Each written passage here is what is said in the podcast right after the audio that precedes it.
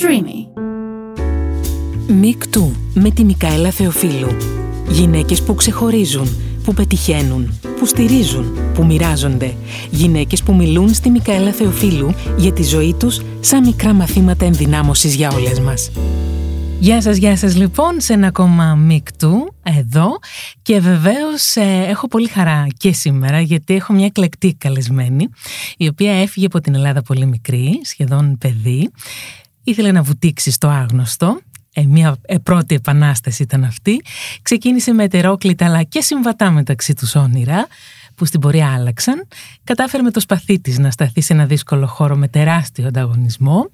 Και κλείνοντας κοντά 15 ετία, θα μας το πει, περίπου εκεί πρέπει να είναι, από την πρώτη φορά που βρέθηκε στην άλλη πλευρά του Ατλαντικού, η κατακόσμων Έλληνα Χαρμπίλα, η Kid Moxie, έστρωσε μόνη της το όνειρο στην άλλη πλευρά του Ατλαντικού, δουλεύοντας σκληρά και πολύ, με όπλα την τόλμη, τη θετική ενέργεια και την πίστη στον εαυτό της. Το μάθημα που ίσως μας δώσει είναι ότι από την Αθήνα μέχρι το Λονδίνο, μέχρι το Σαν Φρανσίσκο και τελικά στο Λος Άντζελες, ο δρόμος δεν είναι τόσο μακρύς αν θέλεις να τον διανύσεις και να πετάξεις ψηλά.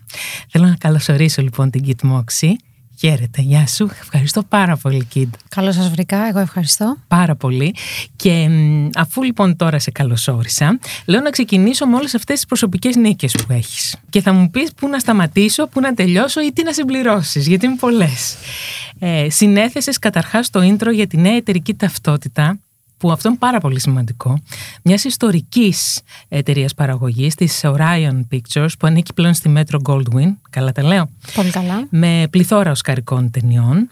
Ε, αυτό λοιπόν πρέπει να το τονίσουμε, γιατί είναι δεν έχει συμβεί ποτέ ούτε με Έλληνα ούτε με Ελληνίδα να συνθέσει το intro. Ουσιαστικά δηλαδή το, το σήμα, το μουσικό σήμα που ακούμε κάθε φορά που θα βλέπουμε μια ταινία της Metro Goldwyn. Σωστά τα λέω; Ακριβώς. Πώς είχαμε ας πούμε το λιονταράκι πριν από την ταινία ή της DreamWorks, τη μουσική που πέφτει με τα σύννεφα, όλα αυτά τα πιασιάρικα 15 δευτερόλεπτα που πέφτουν πριν από κάθε ταινία κάποιες εταιρείες παραγωγής έτυχε με τρόπο περίεργο, μαγικό, δεν ξέρω και εγώ πώς. Πώς έγινε, αλήθεια; Δεν ξέρω. αλήθεια σου λέω, δεν ξέρω. Δηλαδή, κάποια στιγμή απλώς πήραν τηλέφωνο τον ατζέντη μου στο LA και εγώ πίστευα ότι θα πρέπει να με πιτσάρουνε. Ναι. Ότι ζητούσαν να μας στείλει κάτι να δούμε αν, γιατί έτσι ναι. γίνεται γενικά, κυρίως για κάτι τόσο μεγάλο. Αλλά ήρθαν στοχευμένα και με ζητήσαν να γράψω το καινούριο σήμα για την MGM. Τέλεια. Δηλαδή από εδώ και πέρα στις ταινίες αυτές θα ακούμε Kit Moxie ναι. στην αρχή. Τέλεια. Ναι.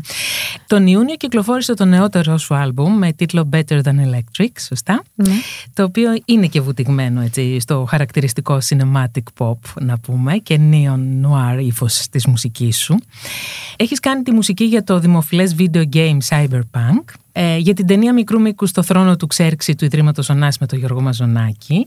Θα αρχίσω να κουράζομαι με αυτά που έχω να πω. Έχω κουραστεί εγώ ήδη να τα ε, που βραβεύτηκε μάλιστα στις Κάνες. Ε, για την ταινία δεν θέλω να γίνω δυσάρεστος, αλλά θέλω να μιλήσουμε για κάτι πολύ σοβαρό. Μ' αρέσει πάρα πολύ αυτός ο τίτλος του Γιώργου Γεωργόπουλου που βγαίνει από την ίδια εταιρεία παραγωγής που βγαίνουν και τα Stranger Things. Το soundtrack ακριβώς. Το soundtrack. Ναι. Έκανε τη μουσική φυσικά για τη σειρά Μαέστρο που έχει γίνει χαμός. Έκανα κάποια κομμάτια για κάποια το Μαέστρο. Κάποια κομμάτια έτσι. Ναι, και έχει ναι, πειράξει ναι. πολύ ωραία και το Creep, το οποίο είναι με ένα πολύ αγαπημένο διασκευή δική Για σου. πολλούς είναι ένα κομμάτι... Ναι. Πολύ, πολύ ωραία. Πολύ Παντιέρα, ωραία διασκευή. ναι. Και περιμένουμε πώς και πώς και τη σειρά του Milky Way, του Βασίλη και Κάτου, για να δούμε τι έχεις κάνει και εκεί. Ναι. Τι ξεχνάω; Τα πάρα πολλά χαστούκια in between που έχω φάει ίσως.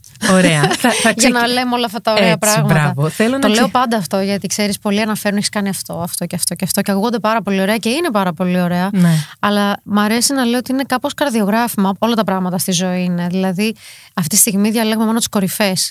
Δεν μιλάμε για τις παιδιάδες μεταξύ των κορυφών. Τι ωραία που το και έχουν περιγράφεις. υπάρξει πάρα πολλές από αυτές, γιατί αλλιώς δεν μπορείς, και άμα δεν τις διανύσεις, δεν φτάνεις στην επόμενη κορυφή. Πολύ σωστά. Οπότε δεν αναφέρουμε αυτές για ευνόητους λόγους. Καλά, προφανώς ναι. αλλά. ε, Αλλά υπάρχουν. Έχεις φάει ξύλο που λένε. Ε, ναι, μέχρι φυσικά να... έχω φάει ξύλο. Γι' αυτό με βλέπεις εδώ πέρα με τα Έτσι. δερμάτινα, έτοιμη να Παιδιά, δώσω. πρέ- πρέπει να σας πω είναι μια κούκλα. είναι μια κούκλα. Θέλω να, μ, να ξεκινήσουμε αυτό που λέω κάθε φορά από την εποχή των δεινοσαύρων. Δηλαδή, πού μεγάλωσες, πώς μεγάλωσες, σε τι περιβάλλον μεγάλωσες για να θες να φτάσεις εκεί που έφτασες με τη μουσική σου; Παρόλο που ήταν ένα πάρα πολύ μουσικό περιβάλλον, οι γονείς μου και οι δύο δεν ασχολούνται με τίποτα που να έχει να κανει με τη μουσική. Η μητέρα μου στα δικαστικά. Δικαστής Okay. και πατέρας μου εργολάβος, δηλαδή καμία σχέση. Καμία σχέση. Αλλά Λίγο, είχαν- λίγο σκληρά επαγγέλματα, λίγο, κυνη- λίγο πιο λογικά επαγγέλματα. θα Πολύ είναι. λογικά, Μμμ. αλλά ήταν και οι δύο σε μπάντα, μεταξύ, είχαν μαζί μπάντα Τι λες τώρα; όταν πηγαίνανε μαζί στο πανεπιστήμιο. Οπότε υπάρχει μουσική γενικά πολύ στην οικογένεια και της έχει δοθεί πολύ βαρύτητα και ο πατέρας μου πάντα μας έβαζε να ακούμε συγκεκριμένα πράγματα και να τα αναγνωρίζουμε και μας τέσταρε. Δηλαδή η μουσική είχε βαρύτητα. Όπως μεγαλώναμε. Και εγώ άρχισα με κλασικό πιάνο και όλα αυτά. Που τελικά τα πέταξα για να μάθω drums, γιατί ο αδερφό μου έπαιζε drums και τον ζήλευα. Και λέω αυτό πιο Αυτό πολύ θε- μου πάει. ναι. Δεν, δεν είναι τόσο. Στην κλασική μουσική γενικά και στο πιάνο συγκεκριμένα υπάρχει ένα, πολύ, ένα πρόγραμμα Ναι. και μια μέθοδος και ήθελα, εντάξει, ως teenager ήθελα λίγο να ξεφύγω από τη μέθοδο. Μετά σκέφτηκα... Η πρώτη επανάσταση ήταν αυτή να υποθέσω. Η πρώτη σου Ναι, επανάσταση. ναι. Με κάποιο τρόπο. Ναι, από το πιάνο και το μπαλέτο, ας πούμε. Έκανες και πιάνω, μπαλέτο, γαλλικά, όλο Ωραία, αυτό το τέλεια. τρίπτυχο. Ναι, ναι, ναι. Το καλό κορίτσι. Ε, ναι. Που σιγά σιγά ξέφυγα από αυτό με τον ένα με τον άλλον τρόπο. Έφυγα για το εξωτερικό στα... με, το, με το που τελείωσε το Λύκειο, το 17-18. Και λέω ποιο είναι το πιο σεξι όργανο να παίζει μια γκόμενα σε μια μπάντα; Και λέω τον μπάσο. Ναι, ρε, Και έμαθα φίλε. μπάσο για αυτό το λόγο. Γιατί λέω ποιο, ποιο θα φαίνεται πιο ωραίο στην τελική; Γιατί και ακόμα αυτό για μένα μετράει το τι φαίνεται ωραίο. Είναι σημα... Η αισθητική Ναι, ναι. για μένα είναι πολύ σημαντική.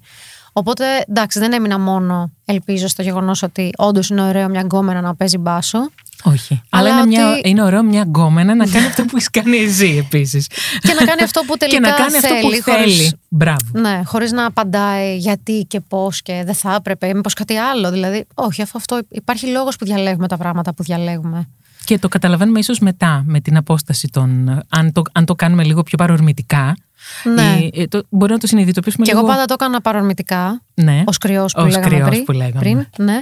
Αλλά τώρα που έχω καταλάβει το πώς λειτουργώ μετά από τόσο καιρό πια, ε, βλέπω τον εαυτό μου ότι είναι παρορμητικός και δεν τον σταματάω, αλλά υπάρχει ένα φίλτρο πλέον. Που λέω Εντάξει. τώρα αυτό το κάνεις απλώς για αντίδραση, ίσως ή πραγματικά υπάρχει κάτι στο οποίο Ναι. πρέπει ή θες να αντιδράσεις. Αυτό παρατηρήσει με κάποιο τρόπο. Ναι. Και φεύγεις για Αμερική; Ναι. αρχικά. Τι ήταν αυτό; Ο- Μέσα από το Λονδίνο, πέρασα από Λονδίνο για λίγο, Ναι. αλλά πάντα ήθελα να είμαι Αμερική. Οπότε πήγα Λονδίνο, πήρα μεταγραφή, έφυγα για Αμερική κατευθείαν.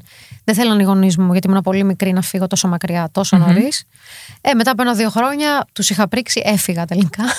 Πώ πώς, Και αυτό πώς, ήταν. πώς μπόρεσες να το κάνεις αυτό, πόσο, πόσο εύκολο ήταν για σένα, δηλαδή είχες σκεφτεί το ρίσκο που παίρνεις να φύγεις τόσο Θα σε μακριά; σταματήσω στο σκεφτεί. Δεν είχα σκεφτεί.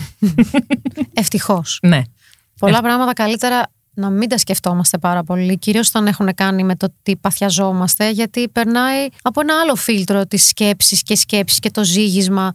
Δεν είναι για όλα τα πράγματα το ζήγισμα. Και κυρίως όταν είσαι 18 χρονών και θέλεις να. Δεν βλέπεις πουθενά ότι υπάρχουν όρια και δεν βλέπεις πουθενά ότι Επόδια. υπάρχει. Ναι. Ή τουλάχιστον δεν- δεν ήθελα να τα δω. Μμ. Ε, ήξερα ότι υπάρχουν, αλλά δεν ήθελα να τα δω. Και ακόμα δεν θέλω. και καλά κάνεις. Θυμάσαι την πρώτη μέρα που φτάνεις στην Αμερική; Με πήγε ο πατέρας μου, για εντάξει.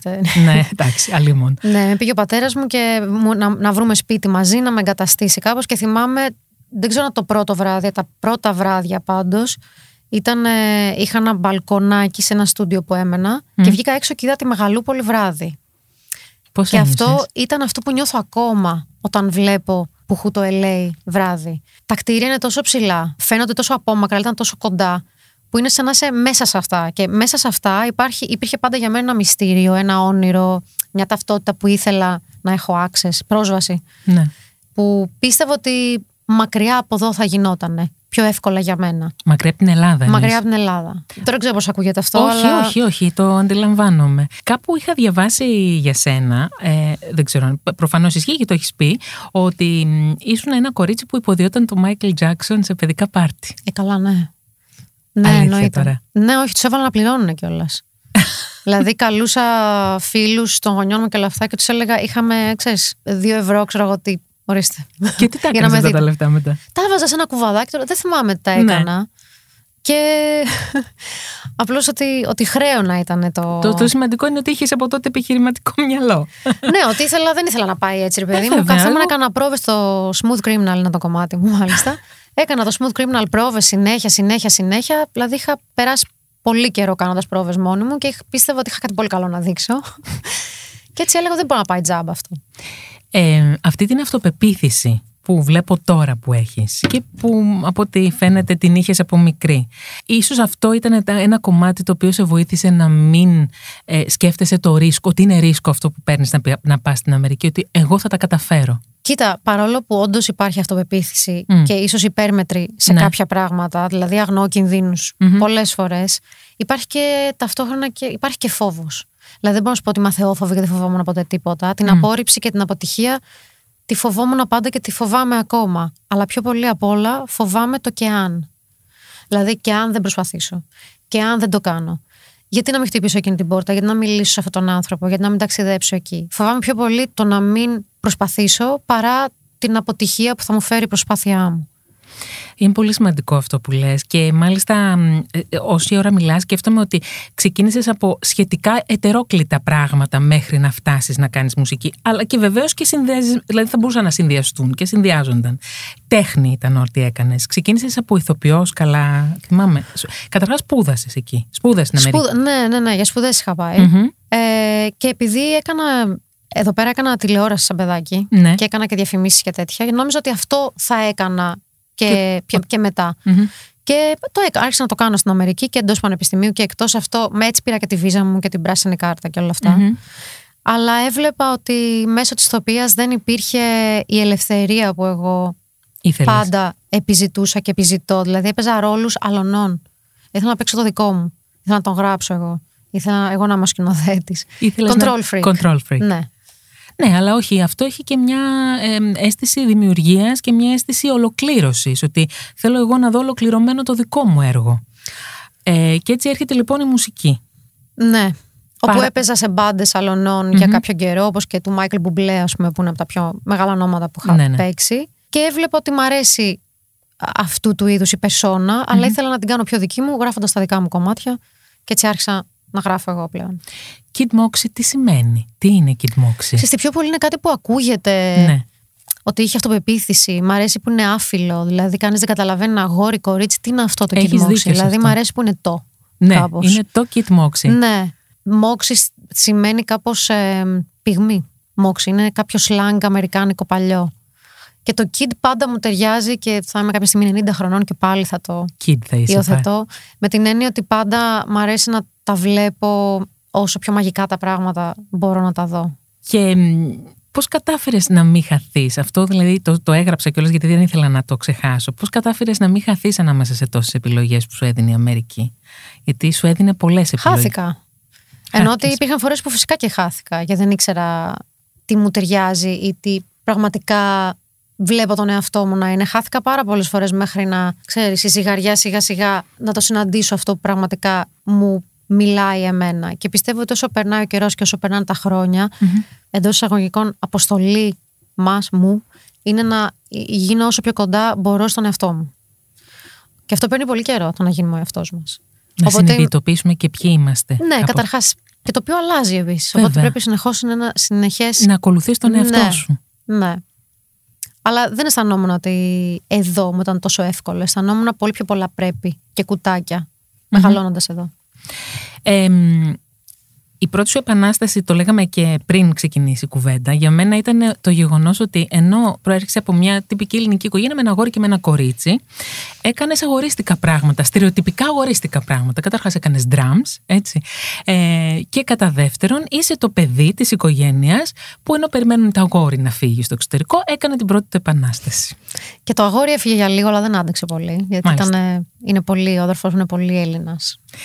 Ε, και, και σε αυτό θέλω να προσθέσω και να ρωτήσω πώς είναι μια γυναίκα στο, στον παγκόσμιο χάρτη πια της μουσικής βιομηχανίας ε, και μια Ελληνίδα; Γιατί κακός ή καλός το DNA έχει γράψει θέλω να πω με όλα αυτά που μας χαρακτηρίζουν ως κουλτούρα, ως οικογένεια, ως ε, παιδιά, ως κορίτσια πώς είναι; Δεν, ξέρεις τι, ποτέ δεν το βλέπω μέσα από το γεγονός ότι είμαι Ελληνίδα και γυναίκα. Απλώς είμαι. Κάποιος άλλος μου λέει Α, είσαι Ελληνίδα και είσαι γυναίκα και μου το θυμίζει. Εγώ ποτέ δεν σκέφτομαι σαν γυναίκα. Ε, δεν ξέρω πώς αλλιώς σκεφτόμουν αν ήμουν άντρας, να σου το πω και έτσι. Ξέρω απλώς τι περιμένουν από μένα ως γυναίκα να σκέφτομαι και να κάνω. Αυτό. Αυτό Αλλά εγώ θα πρέπει να έχω δύο ζωές να σου απαντήσω πώς αισθανόμουν αλλιώς. Απλώς οι ιδιαιτερότητές μου που είναι ότι είμαι μια γυναίκα σε αυτό το συγκεκριμένο κόσμο που έχει να κάνει με πολλά τεχνικά πράγματα όπως το production και η σύνθεση, ας πούμε αυτά που αναφέραμε τώρα Ναι. για σύνθεση για την MGM και όλα αυτά, είναι τυπικό να τα κάνει γυναίκα, είναι πιο τυπικό να τα κάνει άντρας. Ακριβώς. Αυτό το ξέρω, το έχω στο μυαλό μου και λέω τι ωραία ας πούμε που υπάρχει αυτή η ανατροπή, γιατί μου αρέσουν οι ανατροπές. Το ότι είμαι γυναίκα δεν γράφω σαν γυναίκα, απλώς Όχι. τυχαίνει να είμαι και γυναίκα. Θα μιλήσουμε λίγο για το κομμάτι του σεξισμού στο χώρο το δικό σου. Θέλω να πω, ένιωσες ποτέ, πέρα από τα εμπόδια που είχες, τα κλασικά εμπόδια μέχρι να φτάσεις εδώ που έφτασες, ένιωσες ποτέ ότι σου βάλανε εμπόδια; Ενώ σε επίπεδο. Ότι δεν με γεγον- πήρανε σοβαρά. Το έχω νιώσει πολλές φορές ότι δεν με έχουν πάρει σοβαρά. Μμμ. Δηλαδή η γυναίκα είναι τραγουδίστρια. Και εγώ συχαίνομαι να με λέει κάποιος τραγουδίστρια. Εγώ τραγουδάω αυτά που κάνω γιατί λέω τώρα ποιος θα τα πει. Α πούμε, εγώ θα τα πω. Οκ. Αλλά ε, ότι η γυναίκα είναι πιο. Κατα, Καταρχάς πρέπει να είναι, ξέρεις, η τραγουδίστρια που μ' αρέσει πολύ να είμαι ε, ξέρεις, μπροστά. Μ' αρεσει πολύ να δημιουργώ αυτή την περσόνα, αλλά είναι απόρροια πολλών άλλων πραγμάτων. Δηλαδή, έχω ήδη φτιάξει όλο το σκηνικό από πίσω. Οπότε με ενοχλεί πολλές φορές που αναφέρονται η τραγουδίστρια ή τραγουδάει αυτό. Κάτσε ρε φίλε, δεν το έχω, το έχω φτιάξει κιόλας. Αλλά δεν είναι συνηθισμένη να το έχει γράψει η γυναίκα αυτό που τραγουδάει. Αυτό κυρίως στην Ελλάδα. Στο εξωτερικό έχω βιώσει σεξισμό με την έννοια ότι ας πούμε μια γυναίκα δεν παίζει το ίδιο καλό μπάσο που χου. Είναι μια, Ναι. Ένα στερεότυπο ή ότι δεν είναι τόσο καλή παραγωγός. Εγώ όντως δεν παίζω πολύ καλό μπάσο και όντως δεν είμαι πάρα πολύ καλή παραγωγός, δηλαδή είμαι πολύ καλύτερη στη σύνθεση. Μμμ. Αλλά αυτό δεν έχει να κάνει με το ότι είμαι γυναίκα. Όχι. Και μπορείς να το εξελίξεις. Επίσης, ότι, ο- ο- ο- σε ό,τι φίλο και αν ανήκεις. Θα μπορούσες να μην είσαι καλός αν ήσουν άντρας. Ναι. Επίσης και να το εξελίξεις. Δεν έχει να κάνει με, Ναι. το, με το φίλο σου αυτό. Ναι. Πιο πολύ σε βοήθησαν άντρες ή γυναίκες; Όχι σε βοήθησαν. Ε, Είναι λάθος έκφραση, γιατί εσύ το πέτυχες. Όχι, με βοήθησαν. Α. Με έχουν βοηθήσει οι άνθρωποι. Ε, απ' τις, ε, άντρες με έχουν βοηθήσει πιο πολύ. Πολύ καλοί φίλοι που έχουν παραμείνει πολύ καλοί φίλοι.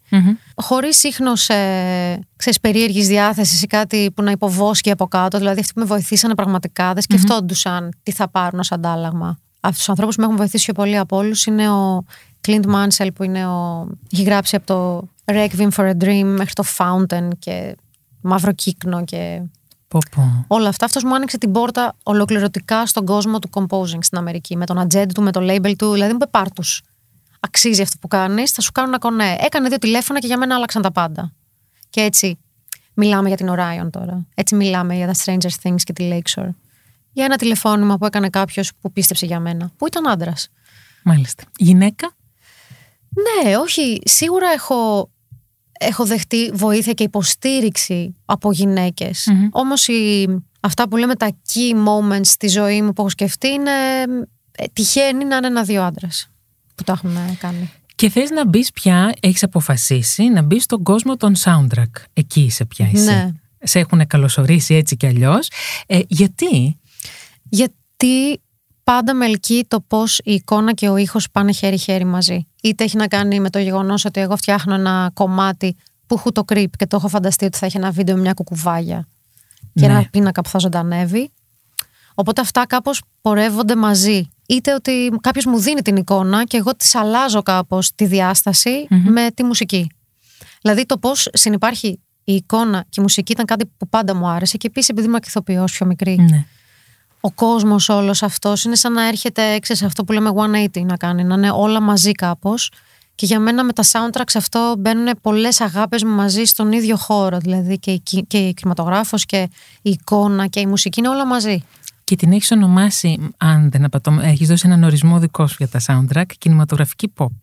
Η μουσική που κάνω τη λέω cinematic pop γιατί είναι σαν σκηνές που παίζουν στο μυαλό μου και μετά γράφω για αυτές. Μαέστρο. Πες μου λίγα λόγια, πώς έγινε αυτή η συνεργασία; Άρχισε καταρχάς με τον Χριστόφορο, με τον οποίο γίναμε πολύ φίλοι στο LA, γιατί είχε έρθει για κάποιο καιρό εκεί. Και δέσαμε πολύ από τότε. Λέγαμε ότι θα κάναμε κάτι μαζί. Τότε είχε αρχίσει να σκέφτεται για το μαέστρο. Μου είχε δώσει να διαβάσω και κάποια πράγματα και κάποια lookbooks που φαινόταν πάρα πολύ ωραία. Άλλαξε αρκετά ο μαεστρος μετά τα τελευταία δύο-τρία χρόνια. Και έρχεται κάποια στιγμή πέρσι και μου λέει: Καταρχάς, σας αρχίσουμε με το creep.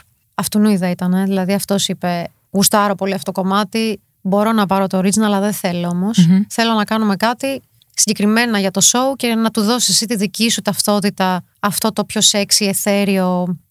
Εσένα σε, σε ενέπνευσε το creep; Ναι, Σ' πολύ. αρέσει, γιατί δηλαδή, σαν κατευθείαν τραγούδι. το φαντάστηκα πώς μπορείς να το αποδομήσεις. Γιατί εγώ θεωρώ ότι ένα καλό cover γίνεται, ε, μια καλή διασκευή γίνεται όταν φωτίσει αθέα τις πλευρές του κομματιού και τις φέρεις στην επιφάνεια. Το creep έχει φοβερή μελωδία. Αλλά είναι κιθάρες χυμένες παντού σε όλο το κομμάτι. Οπότε δεν την, αυτή η μελωδία που είναι πάντα εκεί δεν βγαίνει στην επιφάνεια όσο όταν το ξυλώσεις κάπως αυτό. Οπότε το σκέφτηκα κατευθείαν ξυλωμένο. από κιθάρες ας πούμε καταρχάς. Ναι, ναι. Και λέω, Α, αυτό μπορεί να γίνει κάτι τελείως άλλο. Μπορεί να με κράξουν. Το επιτρέπω και το επιδιώκω κιόλας. Και θα προτιμούσα να είχα φάει και λίγο παραπάνω κράξιμο, να σου το πω. Νομίζω ότι ήταν, ε, νομίζω, σε, περι- είχες, ε, νομίζω σχεδόν καθολική αποδοχή. με ναι, το αυτό είναι Creep. λίγο περίεργο. Ναι. Είναι λίγο περίεργο. Ε, αλλά όπως και να έχει, είχε έρθει ο Χριστόφορος και μου είπε: Θέλω να κάνουμε αυτό. Πάμε, μου δείξε φοβερή εμπιστοσύνη. Πολύ γρήγορα έγινε όλο αυτό. Του το έστειλα. Περίμενα θα μου έλεγε: Ρε, εσύ, ναι, γουστάρω πολύ, αλλά θέλω να αλλάξει αυτό. Ή γουστάρω πολύ, αλλά αυτό λίγο διαφορετικά. Και ήταν, Όχι, μου λέει, δεν, δεν, τίποτα, δεν αλλάζει τίποτα. Είναι όπως το, είναι ναι, ακριβώς έτσι. ακριβώς έτσι. Να ρωτήσω, τους Radiohead το στείλατε καθόλου, το στείλατε ποτέ; Εμείς προσωπικά ξέρεις, δεν τα κάνουμε αυτά. Ασχολούνται Ναι. εταιρείες Μμ. και εταιρείες παραγωγής και discogραφικέ και όλα αυτά. Ε, αλλά ξέρω ότι έπρεπε να είχαν δώσει το OK προκειμένου να βγει. Δηλαδή ήταν, ήταν μια. Οκ. Εντάξει, άρα, άρα σίγουρα μια, έχεις πάρει μια το βλακεία approval. δεν δεν θα. Ναι, ναι, ναι. Ναι.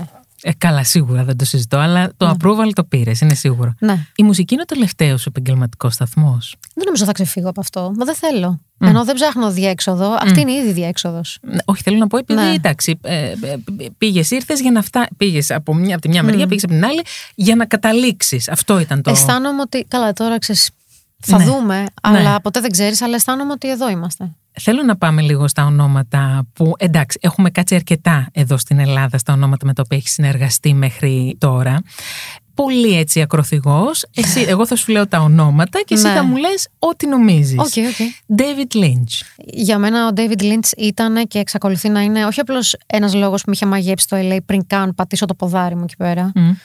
Είναι ένας ολόκληρος κόσμος που έχει δημιουργήσει με τον τρόπο του κινηματογραφικά και μουσικά με τον Άντζελο Μπανταλαμέντη, που είναι η νούμερο ένα έμπνευση που είχα και θα συνεχίσω να έχω, νομίζω, για πάρα πολλά χρόνια. Al Pacino. Για το συγκεκριμένο άνθρωπο έχω να πω ότι είναι ένας φανταστικός τύπος στα κάγκελα, κλόουν τελείως. Απλώς του έχουν δώσει πάρα πολύ μεγάλη διάσταση εδώ στην Ελλάδα και να σου πω την αλήθεια, ντρέπομαι λίγο γιατί δεν έχω κάνει κάτι τόσο φοβερό. Δηλαδή, σε μια σκηνή έπαιξα, ναι, τον γνώρισα, αλλά ξέρεις, το χάνανε τόσο τεράστιο. Είναι προς και τον τιμής του που αφέρανε. το Κάποια λες. στιγμή ήταν στην Εσπρέσο με έναν άθλιο τίτλο κιόλας που άρχισα να ντρέπομαι. Λέω, κοίτα πόσο τα διωγγώνουν τα πράγματα, το τόσο το κάνουν τόσο και ξαφνικά ήμουν σκλάβα στα πόδια του Αλ Πατσίνο. Καλά, εντάξει. Επειδή θα βρήκα μια φωτογραφία που με ντυμένη ξέρεις, και με ρούχα Ναι. εποχής και όλα αυτά. Και λέω Θεέ μου. Και ήθελα λίγο να μην μείνω σε αυτό και βλέπω ότι φυσικά επειδή είναι ένα όνομα που κάνει κρά. Ναι, Ε, μένουν όλοι σε συνδέουν. Ε, είναι προς τιμή σου που το, που το λες αυτό όμως, γιατί θέλω να σου πω ότι πολλές ε, ηθοποιοί Ελληνίδες ε, με μία ατάκα ή μόνο με ένα καμέο από μία Ναι. έτσι, ταινία νομίζουν ότι έχουν κάνει διεθνή καριέρα. Οπότε θέλω Καλά να πω κάνουν. Να ότι... σου πω κάτι. Καλά κάνουν. Καλά κάνουν. Καλά Απλώς εγώ κάνουν. δεν, δεν μου βγαίνει. Όχι. Αλλά καλά κάνουν. Ο καθένας όπως βρει, όπως αισθάνεται καλά με τον εαυτό του και όπως θέλει να πλασάρει τον εαυτό του. Εγώ δεν τον κρίνω. Απλώς εγώ, εγώ ψιλοντρέπομαι για το συγκεκριμένο, για το πόσο τεράστιο ας πούμε το είχαν κάνει. Ε, διάβασα κάπου Keanu Reeves. Ο Keanu Reeves ήταν ε, ο star του Cyberpunk, του παιχνιδιού που Ναι. έκανα τα κομμάτια. Ναι, δεν το γνώρισα ποτέ. Δεν το όμως. γνώρισες, Μμμ. δεν το γνώρισες ποτέ. Ε, Michael Bublé. Ο Μάικλ Μπουμπλέ είναι ένας τύπος ε, εκρηκτικός και on stage και off stage που λέμε και ένας από τους πιο έτσι γλυκούς απλούς ανθρώπους είχα κάποια στιγμή χάσει και το κινητό μου και έψαχνα ο ίδιος κάτω από τα τραπέζια. Αυτό είναι μια λεπτομέρεια αλλά λέει πολλά για κάποιον Ε, βέβαια. όταν ο Μάικλ Μπουμπλέ και ψάχνει ο ίδιος για το κινητό σου Σαν από εδώ να- και από ναι, εκεί. ναι, ναι. Δηλαδή έλεγα, τον κοιτούσα που έψαχνα το κινητό μου. Αυτό μου έχει μείνει. Και σύν ότι ήταν ε, πολύ ωραίο να πάω στο Vancouver για λίγο καιρό και να είμαι στην μπάντα του που τότε φτια- είχε ένα girl band τέλος Μμμ. πάντων. Οπότε, ναι, ήταν πολύ ωραία εμπειρία. Θέλω να κλείσουμε. Δεν ξέρω αν θέλεις κάτι άλλο να πεις σε σχέση με όλα αυτά που λέμε. Εγώ θέλω να μου πεις ποιο μάθημα ζωής έχεις πάρει μέχρι στιγμής, το οποίο θέλεις να το δώσεις και σε όλους αυτούς και όλες αυτές που μας ακούνε και θα ακούσουν αυτό το podcast. Κοίτα, είναι πάρα πολλά. Ε, τελευταία λέω πιο πολύ ότι βρες τι σε κάνει διαφορετικό και βάλ τον μπροστά. Και χτίσει την ταυτότητά σου γύρω από αυτό, γιατί νομίζω ότι πολλοί από εμάς και εγώ έχω στο παρελθόν προσπαθήσει να αφομοιωθώ αντί να ξεχωρίσω μέσω της διαφορετικότητάς μου. Οπότε νομίζω ο κόσμος σε αγαπάει πιο πολύ όταν νιώθει την αυθεντικότητα που έχεις μέσα από τη διαφορετικότητά σου, παρά όταν πας να αφομοιωθεί σε ένα σύνολο γιατί πιστεύεις ότι α, έτσι θα με αγαπήσουν πιο πολύ, έτσι θα με γουστάρουν πιο πολύ. Το έχω κάνει και αυτό, γι' αυτό το λέω. Πιάνει, πιάνει το άλλο πιο πολύ. αυτό είναι σίγουρα ένα, ένα μάθημα. Και τι άλλο περιμένουμε από σένα, τι άλλο ετοιμάζεις; Γράφω τώρα επίσης τη σειρά του Βασίλη και κάτω πάλι με, το, με τη φως, πάλι το ναι. ίδιο δίδυμο ναι, ναι. φως Μέγκα, όπως και με το Μαέστρο. Ε, ένα καινούριο δίσκο που έχω στα σκαριά και ίσως μια καινούρια διασκευή που θα κυκλοφορήσει από τη Μήνωση EMI σύντομα, για την οποία θα ξαναμιλήσουμε μέσα στο επόμενο δίμηνο. Ωραία. θα περιμένουμε όλα με πολύ χαρά. Θέλω να σε ευχαριστήσω πάρα πολύ και εγώ για όλη αυτή πολύ. την κουβέντα. Να σε καλά. Και χάρηκα που σε γνώρισα. Και εγώ.